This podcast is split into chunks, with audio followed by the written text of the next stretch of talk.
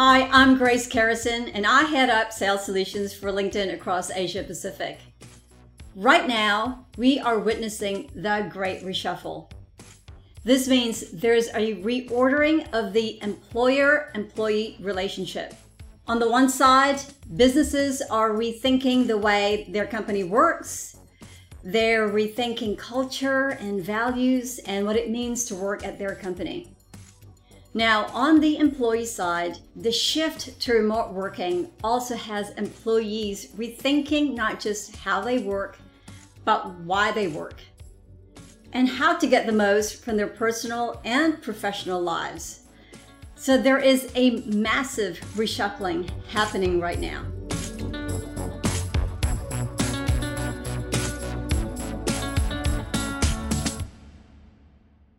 Hi everyone, and welcome to Take the Lead, a podcast from LinkedIn Sales Solutions. Now, almost two years into the global pandemic, and we've gathered data, insights, and perspective paired with top innovators and sales leaders in the Asia Pacific region to bring you this series. And with me to co-host this episode is Tim Grogan. Thanks, Grace. Uh, Tim Grogan here, leader of our Australian Sales Solution business and key accounts across A PAC. This series aims to empower senior leaders with data and navigate the complexity of this economy post-pandemic. This is episode one of the season, and there's plenty to unpack in the great global shift we're living through. And couldn't be more excited to dig into today's topic. So we're going to look at three core areas. One, the Great Reshuffle. What does that mean today to business? Two, borderless economies and how that impacts the way we make decisions. And three, the trends within the industries and the economies here within an A PAC. And we encourage everyone to subscribe to Take the Lead on Spotify, Apple Podcasts, or wherever you're listening now.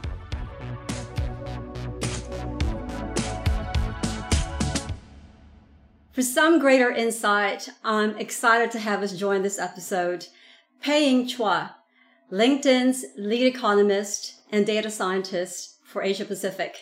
Pei Ying and her team partner with governments, N G Os, and think tanks to reduce and eliminate barriers to economic opportunity. So Pei Ying, welcome to the first episode of Take the Lead. Thanks, Grace. Thanks for having me here. Now, not many of our audience will know about this role in the company. Can you share with us your journey and how you got to this role at LinkedIn? Yeah, absolutely. So just, uh, this is a fun story. So when I first became a data scientist, I actually had no intentions of becoming a data scientist. The role I had interviewed uh, for was as a research analyst. But during the interview process, the interviewers determined that I had some of the skills needed to be a data scientist, and then just started telling me about the role and what a data scientist was. So that's why I became a data scientist eventually. And that's also why I'm a huge advocate of interviewing from a huge pool of people with different backgrounds and experiences. In terms of how I came to this role in LinkedIn, I think that LinkedIn's the largest professional networking platform in the entire world.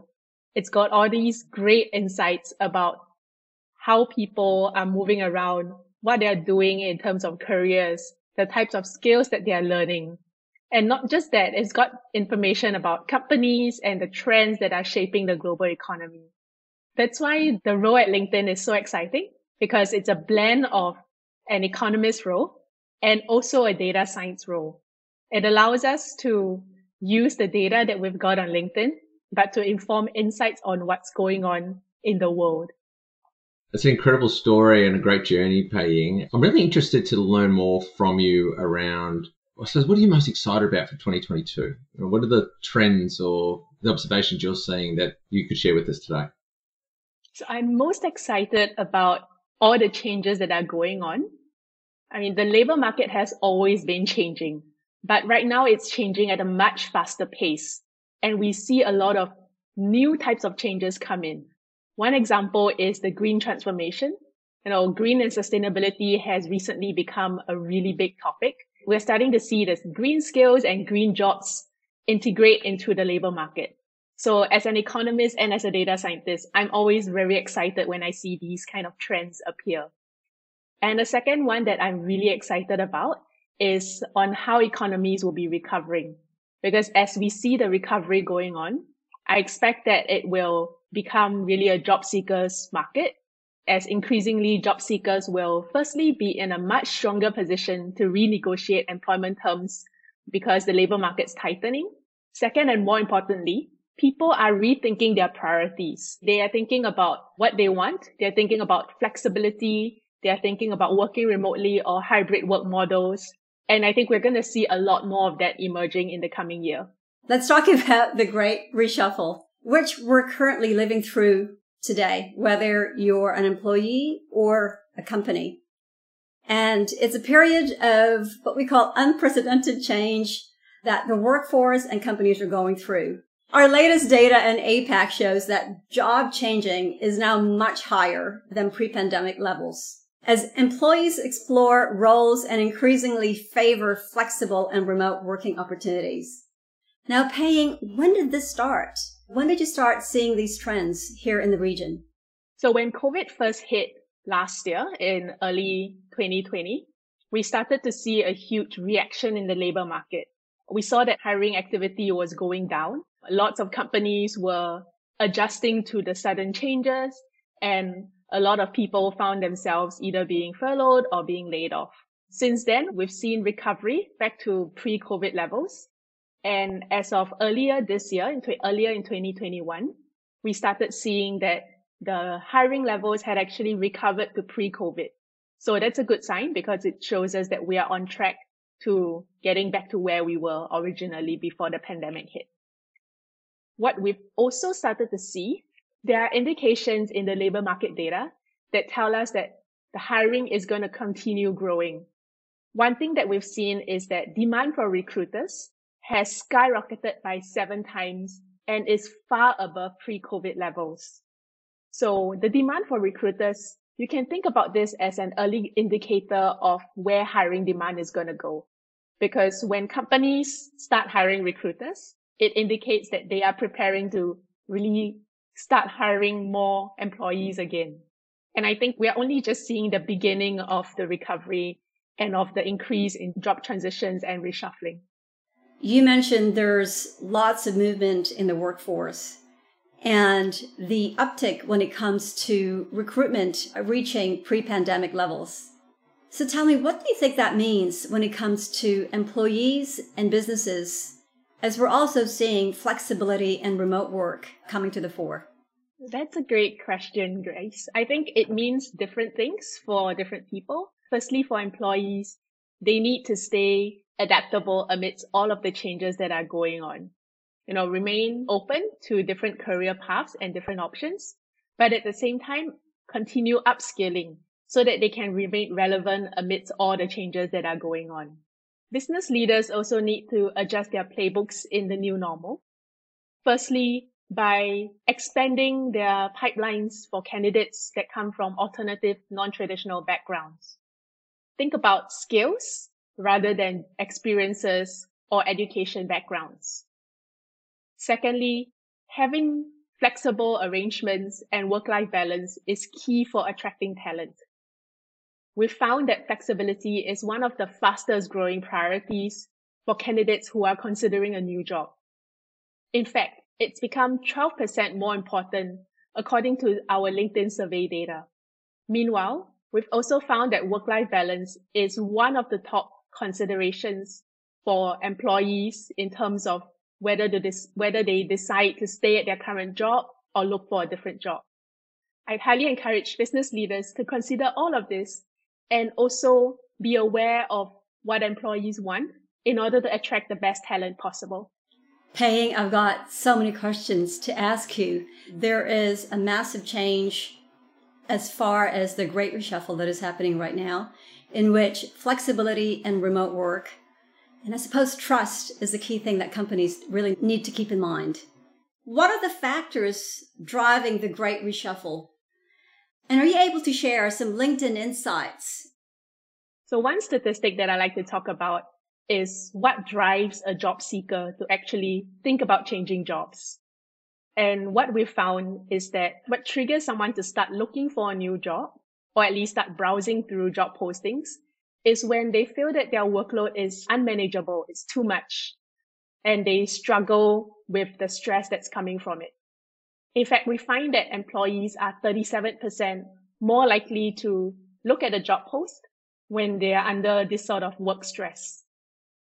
But then what actually drives them to apply for a job comes when they feel that they don't get support from their managers. When that happens, they are forty-nine percent more likely to apply for a new job. And that's where I think companies really need to consider employee well-being and provide care and support to their workers. And that's one of my favorite stats because I think it reflects not just the labor market in terms of the supply and demand of skills or the supply and demand of jobs, but at a more intrinsic level of what it means to be an employee and what it means to be a leader. It's so interesting, Pei Ying, when I think around focus on the work that people are doing and how that people are getting burnt out. What do you think is the right balance between the well-being and still achieving this productivity gains that we've seen since the pandemic? Well, first of all, I think that everyone's different. The type of flexible work arrangement that they'll want is different. And it will be key for organizations and business leaders to determine how best to adjust their workforces and their policies in order to enable this.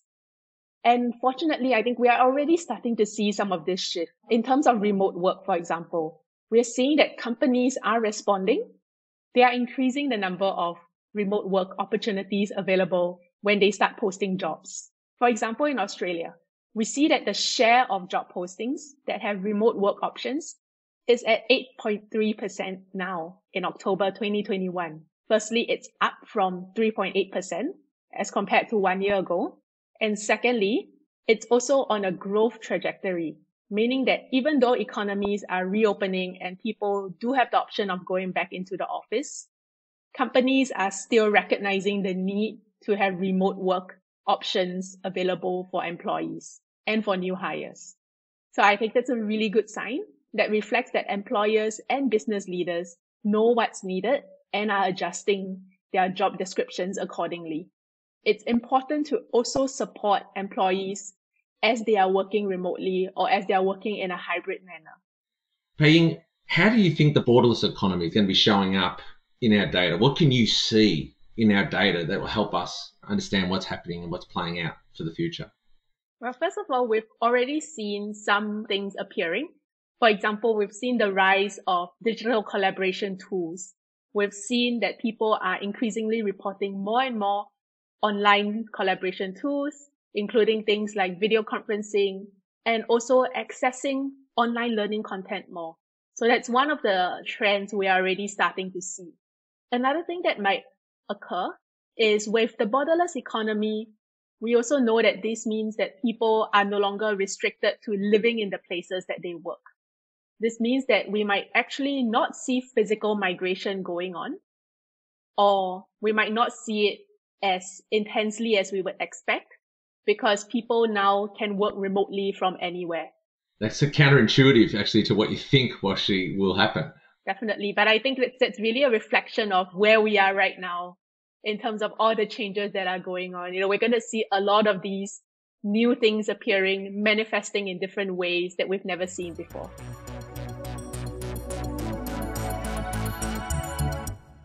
Since the pandemic went global in early twenty twenty, most of us have spent our time inside or nearby our homes. And yet, from a selling perspective, the bulk of conversations are happening with people far across the globe. LinkedIn Insights revealed that international selling is now the majority of all virtual prospecting. In twenty twenty, the top thirty-nine active countries on LinkedIn saved a cumulative six hundred ninety-two point five million leads in Sales Navigator.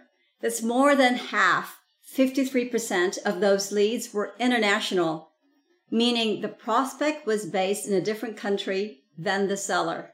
And I see that that trend is likely to continue. Well, in some ways, it's relatively intuitive. Everyone is selling virtually these days. And with the pandemic eliminating most in-person interaction, And when you are selling virtually, it's as practical to target a company on one city or over five countries over, as well as adapt to new ways of working. These international relationships are unlikely to go away.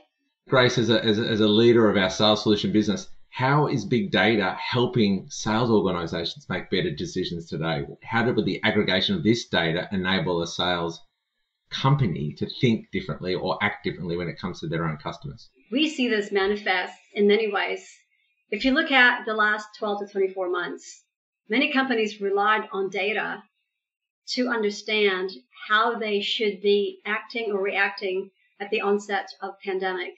Which customers do they need to approach when it comes to needing their support and their help? Which customers or new industries are really needing what they have to offer as far as products and services? And so it's helped them be empathetic in the right ways with the right customers. And at the same time is be proactive where customers are really needing their own products and services. To me, that's one. And as customers today move towards recovery and to what we call as the hybrid environment, they're also looking at data to understand where is it that they can grow, where is it that they can expand, what are the new markets, and what are the new skills and industries. And as an example is like what Pei Ying has just shared with us, those near-term or future type of trends and new potential opportunities are ongoing conversations that we're having with customers today. And so big data is really important. And what's even more important is really the insight that LinkedIn can provide to our customers on what they can do and how they can action that to, uh, to be successful uh, with their business.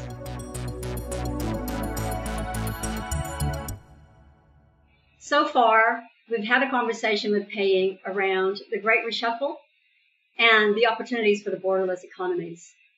So the third and final topic of this episode is the growth of data economies and new industries in the Asia-Pacific region. Pei Ying, in your role as both lead economist and chief data science, can you give us your perspective on what this means around data here in the region? Data is being used everywhere, and I think it's it's now almost impossible to separate the use of data from most businesses. As a data scientist, I mean, this really excites me because what it means is that we've got so much data and so much information that we can use to drive the decisions that we make. It's not like a lot of other goods, for example, like like a cookie. If I ate a cookie and, you know, Grace, you couldn't eat the same cookie as me because the cookie would be gone. But if I used a piece of data, you could use the same data for a different purpose altogether. And I think that's really the power of what it is, because we're going to get a lot more data. We're not going to run out of it. We're going to have so much data. We need lots of help in order to manage it. We're going to need tools and processes and rules in terms of how we collect the data, how we use it, how we store it, and even eventually, you know, how we destroy it. Now, you spoke about that we're not going to run out of data. And in fact, there's going to be potentially too much data. One thing that I'd like to ask you is, how do you trust that data and the importance of that? In order for us to feel confident in using the data, we must first trust it, right? So we need to trust the source that, they came, that it came from, that it's a reliable and accurate source. We need to trust that it's given us a good, complete picture of what's going on and not a biased view of just one very small part of the entire ecosystem. And one thing we also need to have in order to enable that are ways of validating the data. For example, if there are different sources of data all saying the same thing, that helps to strengthen the validity of it because it's not just one person saying one thing. Thanks, Pei Ying. Now let's shift gears a little bit. When it comes to growth of new industries and applying technology, specifically data, on how you identify that, how you see the trends, can you tell us a little bit more about it and what you and the team are doing and what you and the team are seeing, specifically here in the region? Because LinkedIn has such a huge wealth and corpus of data, we have it in different time series, for example, and that allows us to track trends that are going on. Because of that, we're able to see the emergence of new trends. For example, the rise in people reporting more and more green scales, and also the increased use of digital tools, which spiked when COVID first started last year. So by having data that's on a time trend and that's got all sorts of granularity elements, we're really able to dive in and see what's going on at different points in time and be able to see what's emerging out of the labor market. Before we say thank you for you joining us today, Pei Ying, if there was one key takeaway that you would like to leave the audience, what would that be? So one key thing that I'd like people to take away is that, you know, the labor market's changing so fast right now. And that makes it even more important for everyone to remain flexible, to remain adaptable to the changes. If you are an employee or a job seeker, think about what alternative paths you might have and think about the types of skills that might get you there. If you're a business leader, think about giving employees more flexibility and more autonomy as you move towards a hybrid workforce. And really just keep an eye on the changes that are going on, because there are going to be plenty of them and we are all going to have to remain adaptable in the new normal.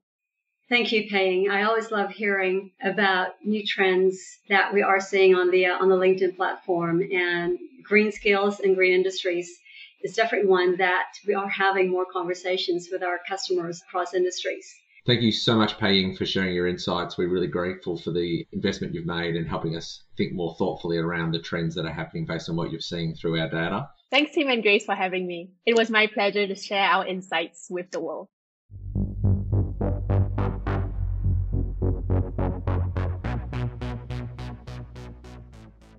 You know, Grace, it's so interesting listening to around the, the whole skill-based economy, and you think of think of the story of Pei Ying where she didn't even know what data science was. She studied at Harvard. She's got all these incredible credentials, and she just literally fell into a role which, you know, probably ten years ago didn't even exist.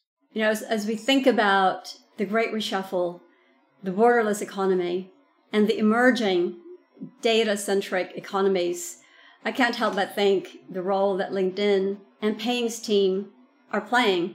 So imagine over eight hundred million members, thirty-six thousand skills, over fifty million companies, eleven million open jobs, and ninety thousand schools. This is all the data on LinkedIn, and through every member, company, job, school, we're able to spot the trend like talent migration, hiring rates, the borderless engagement, and demand for skills in any region. And I just want to highlight that this is what Pei Ying and her team are doing and looking at that data. And I'm excited about what we can do for sales solutions, for marketing solutions, and from a talent solutions business on how we can help shape and create opportunities for companies and government to thrive and be successful in the region.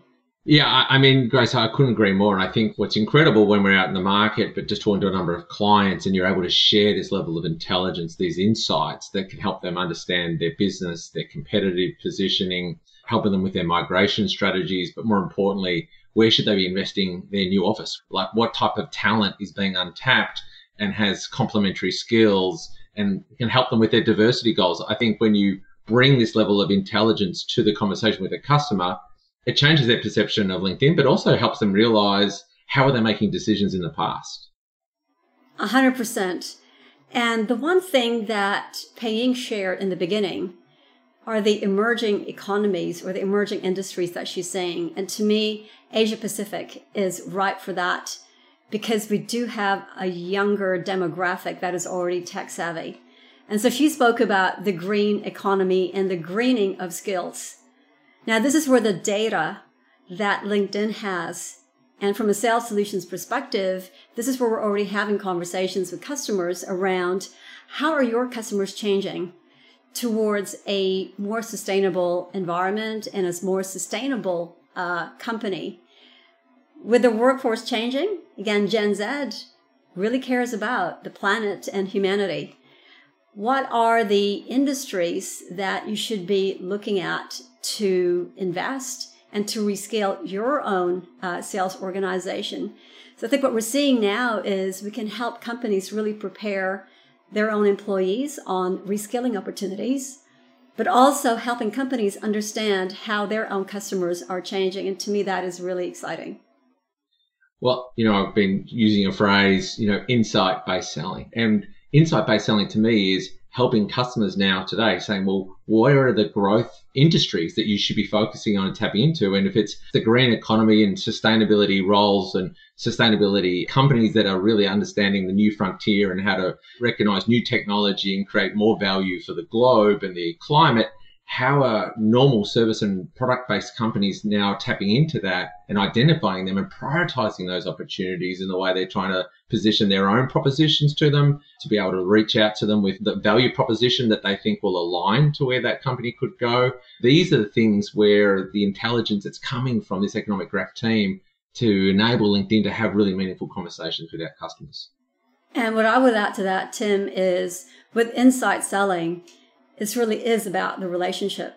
And that insight into that relationship is really critical. And it's not only when you make the sale, but it's a longer term. Again, is what we're seeing is if you look at the onset of pandemic, many companies relied on data and insight to understand which customers and which industries were needing that digital transformation if you're in the tech sector, but then which are their customers are really needing you to pick up the phone and for you to say, hey, we're here to support.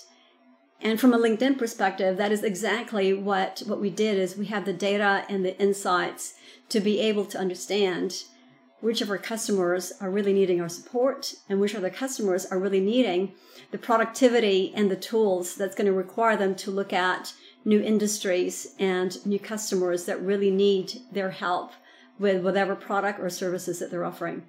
You know, you mentioned relationships, you mentioned helping our customers there being at the core, and, and we're seeing a huge shift. You know, I think the pandemic's changed the way people actually need to sell, putting the customer first, being really buyer-centric in the way you build those relationships, recognizing buyer behaviors significantly changed, that the buyer now is more versed and more aware of the trends within their industries and the players within the industries than they ever have been. How do you add value? At what stages do you add value? And one of the things where I'm really excited to see how our customers are now using our solution really effectively with Sales Navigator is automating the changes that we're seeing because of the Great Reshuffle. And there's nothing more disturbing to your business when your key customers or the people you've been working with leave and go somewhere else, because often you've invested significantly into those relationships. So how are you able to make sure that you know who all the people are and the right people, and the breadth of those relationships is really important. I think the other thing to be really mindful of, equally, there's a lot of people coming into your customer base because of the changes we're seeing in this Great Reshuffle. And how are you using the insights to be aware of when people are changing roles? And when they do become your customer, how do you take the early mover advantage and use the insight from LinkedIn to see that they've changed role, to be able to automate that in a way that you can reach out and say, hey, welcome to Company X.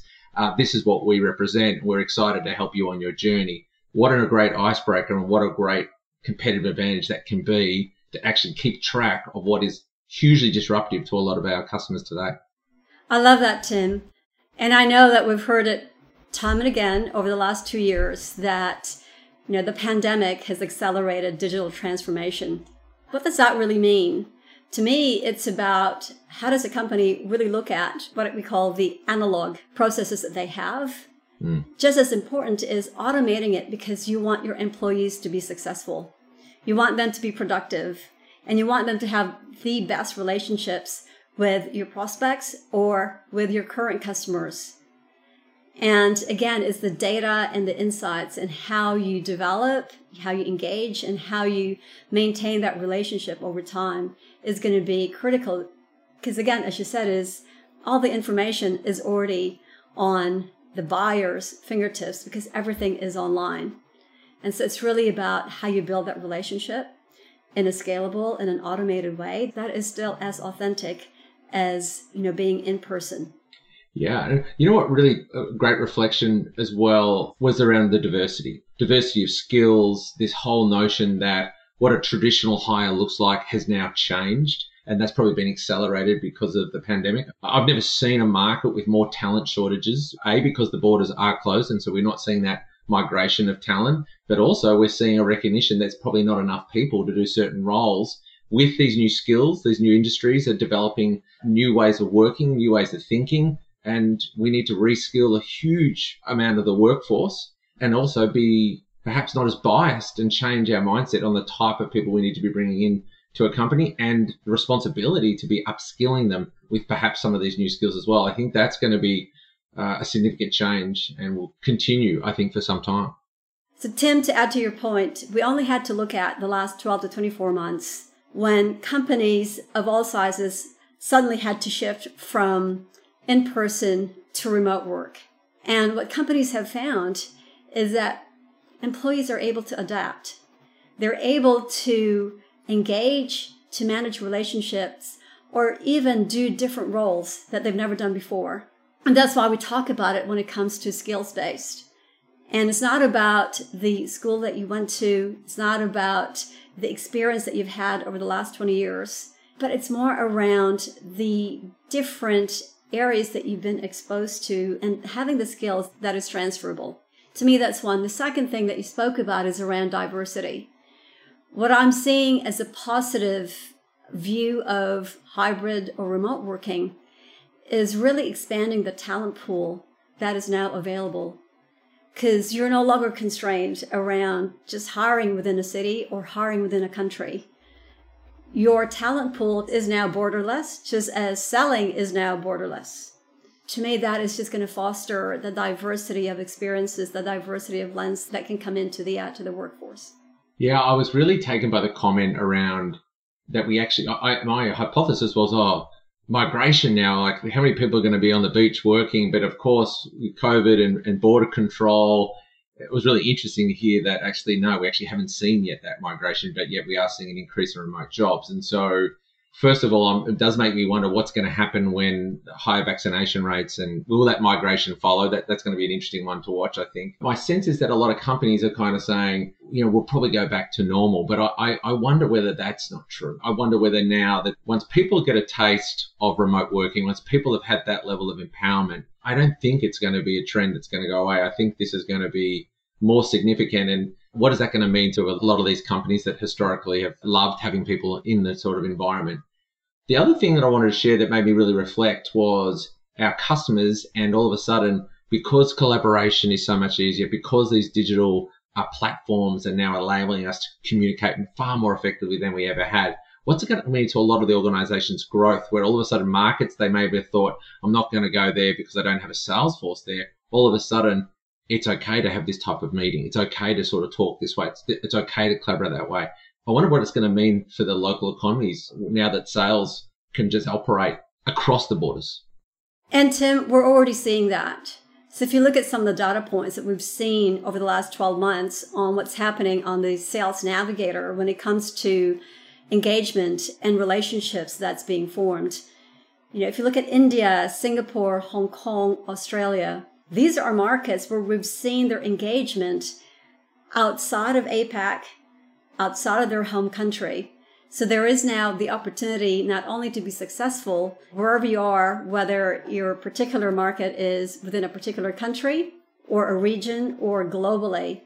So I'm seeing that the last twelve to twenty-four months has made remote engagement in business even more acceptable. Mm. And what that means as we go into hybrid is that, you know, offices will open up, people will, will go back to work, but they're not going to be going back to work full time. Mm. And so you have to be good at both in-person engagement, but also remote engagement. And how you prepare, and as you said, is how you demonstrate, like buyer first centricity is going to be really important. But what's exciting is that your market is no longer just your home market. Your market is now globally, and that's why we call it the borderless economy, because we are seeing that happen today.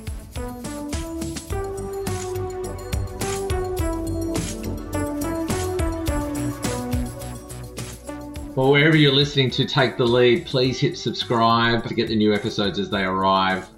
You can also follow our LinkedIn Sales Solutions page to access our Take the Lead blog series, breaking down issues and trends affecting sales leaders in an increasingly digital world. We've included the links to more information in the episode notes here, or search for LinkedIn Sales Solutions in LinkedIn. Thanks, everyone. Thanks for listening, everyone.